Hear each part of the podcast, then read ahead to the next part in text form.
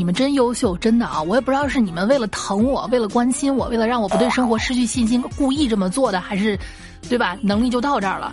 我上一期节目说我现在翻译不出来文言文了啊，然后呢，让我的听众朋友们一块儿看看这些文言文，你们能不能翻译？结果一个二个的，你你们是故意搁这儿跟我呃跟我跟我躺平的，跟我摆烂的是吗？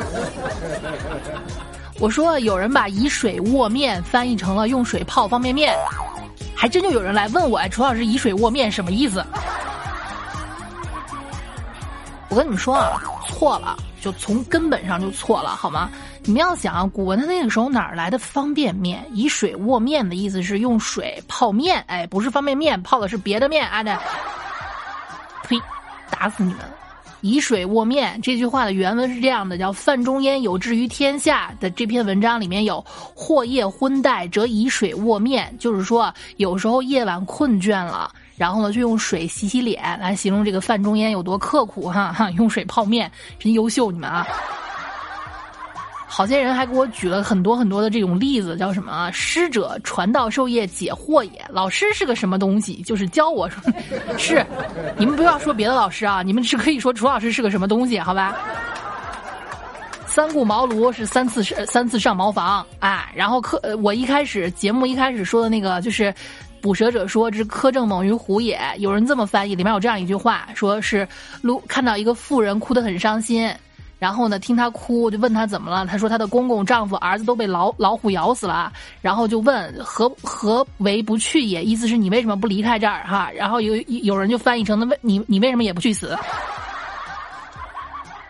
你问他你为什么这么翻译，人家还振振有词，对吧？你看啊，你这个老妇人说她公公、老公、儿子都死了，就她一个人还活着，她已经没有活着的必要，你为什么不去死？我靠，你真棒哈，人文关怀。我只见过活菩萨，他娘的头一回见活阎王。还有这个，实际上问臣死且不避，杯酒安足辞焉？意思就是说我死都不怕，一杯酒有什么可推辞的呢？哈，真真就有那种酒蒙子给我翻译成我喝死都不怕，一杯哪够？牛逼！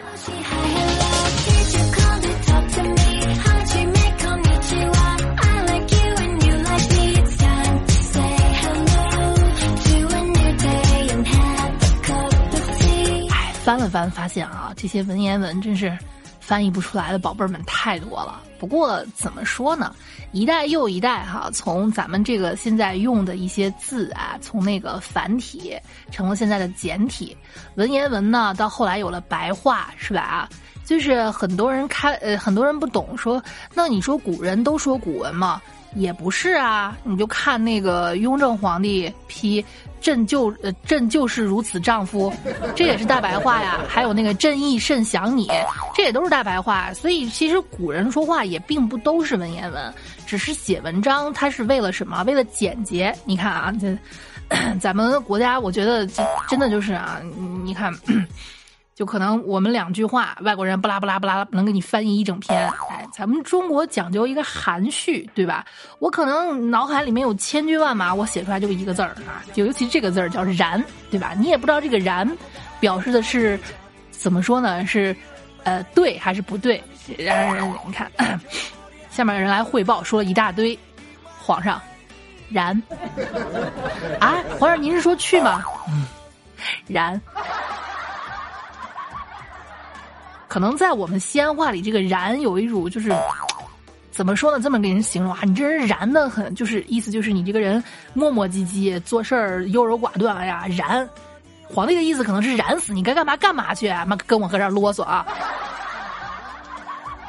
所以，如果实在是翻译不出来，各位也是也实在不要去太太怎么说呢？太苛责自己，因为。嗯，随着这么多年的这个语言不断在演化啊，先说好现在能说的话就行了。文言文，呃，对吧？我不是在帮你们开脱啊，真的翻译不出来，那也不要太自责啊，就最多称自己是个学渣就行了，大可不必像我一样觉得人类进化不带我，好吧？啊。有时候宽容一点没坏事儿，但前提是啊，你宽容过后你还得仔细学吧，对不对？这毕竟是咱老祖宗留下来的精华哈，你别跟那个傻子一样，什么五射不亦精乎？我射的难道不是精？呸！臭流氓，翻译不出来就算了，还精往下。不过别说这些奇怪的事儿，我经常说咱们国家的人，对吧？比较含蓄，但并不代表咱们国家的人，你说一代一代传宗接代，能对那些事儿没什么了解吗？对不对？我印象特别深的就是有一句这样的诗，叫“玉簪敲枕棱”，前面一句我忘了，你就设想一下那个场景哈，女的躺在那时候是是那个瓷，就是瓷，就是咱们现在的那个陶瓷烧躺在上面，那个发髻就在脖子上。什么情况下玉簪会这样一下一下的敲那个枕头棱呢？你们自己去想，好吧。再别就是说我经常跟大家说的《金瓶梅》这部剧去看一下，不要只只看那些情节，要看他们对于那些事儿的描写，满满满屏不带一个脏字儿。就说甚至你先把它把它。晋江啊，什么上面这些可能都不一定会被删，但是哎，你一看你就知道他他他在说什么，而不是通篇啊。李瓶儿与西门庆不可描述的不可描述。李瓶儿说：“哦，大官人，你的你的不可不可描述的地方已经这么不可描述了呢。”呵呵，瓶儿，你还说你你还说我？你看你已经这么不可描述了，那我们一起不可描述吧。嘘，官人，让侍女走开，不描述 呢。人家形容一个少女体态完美都是啊，这个二八佳人体似酥，一见斩渔夫。虽然不见人头落，暗里教君骨髓枯，对吧？骨髓都枯了。这当然了，你也可以用现在的话简洁一点翻译，就是你看那男人，他成那个样子，因为他是我的药渣。哎呀。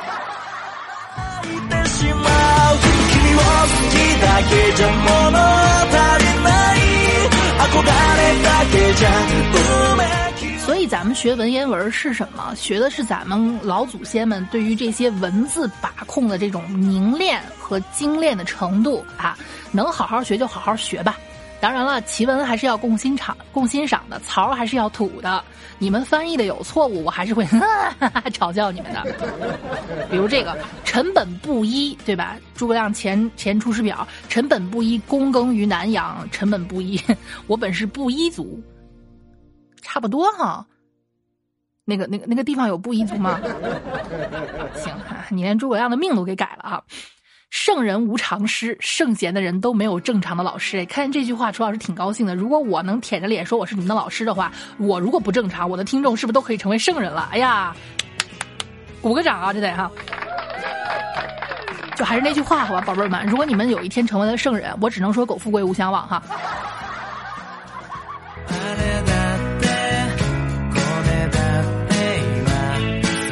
还有这句啊，就是“是饲马者”，这个这个食物的“食”通饲养的“饲”啊，就现在我们喂的猪饲料、鸡饲料啊，我不知道我记错了没有。老师当时这么讲的：“饲马者，不知其能千里而饲也。”就是养养千里马的人不知道它是个千里马，就像喂普通马一样喂它。这个“饲”其实是个动词，对吧？就是喂养的意思。啊，老师一再强调，一再强调，饲马者通饲养的饲，还是有人翻译成吃马的人不知道它是千里马就把它给吃了。还有李清照的词儿，守着窗儿，独自怎生的黑？守着窗子望着外面的人，怎么他娘的只有我长得这么黑？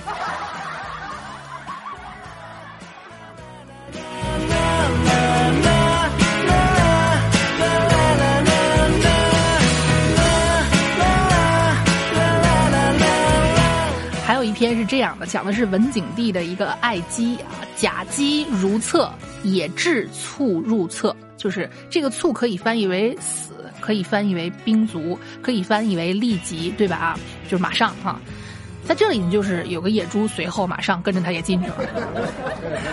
记得当时呢。公布了很多错误答案，甲鸡上厕所，野猪也去上厕所。甲鸡上厕所，野猪进了厕所之后就死了。还有一个啊，这个学生你的品行有问题。甲鸡上厕所，一个品行如野猪般的士兵同时也进了厕所。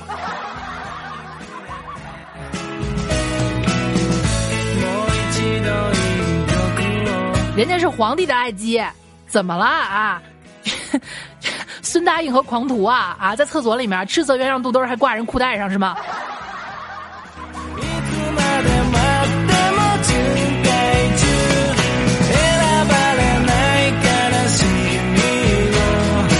就你们不光流氓，你们还变态。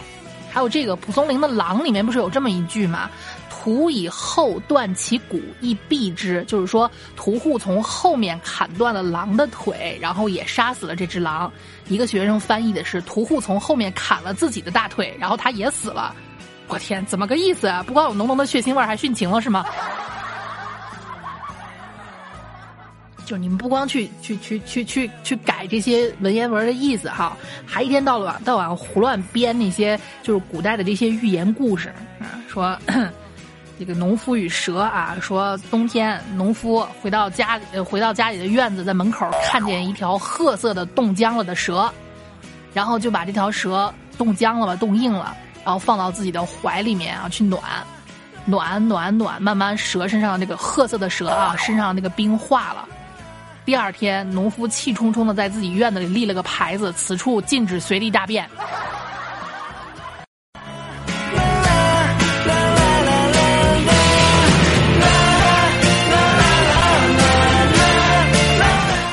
说到随地大小便这事儿，我就发现我的听众朋友们对于下三路这个事儿，小时候特别感兴趣。好吧，我不应该这么小看你们。不止小时候，你们现在对下三路也特别感兴趣。随地大小便是吧？啊，有个听众跟我说，初中语文老师讲的时候说“妄自菲薄”这个词儿怎么翻译呢？就是随便的小看自己。哇，所以说咱们中文博大精深到一个什么程度呢？就是这个字打乱顺序。也不影响你理解它的意思，但是如果呢打乱顺序之后有歧义，这个事儿就不确定了。比如，比如说这个啊，这个火鸡味锅巴，你把它写下来。你要不读错，我管你叫爸爸。好，妄自菲薄是随便的、随便地啊，嘚嘚嘚，那个随便的小看自己。然后呢，老师就想巩固一下啊，就这个上上第二节课的时候呢，随机叫学生起来回答，然后就叫到了我这个网友啊，我这个听众，来解释一下“妄自菲薄”什么意思啊？呃，随地小便看自己。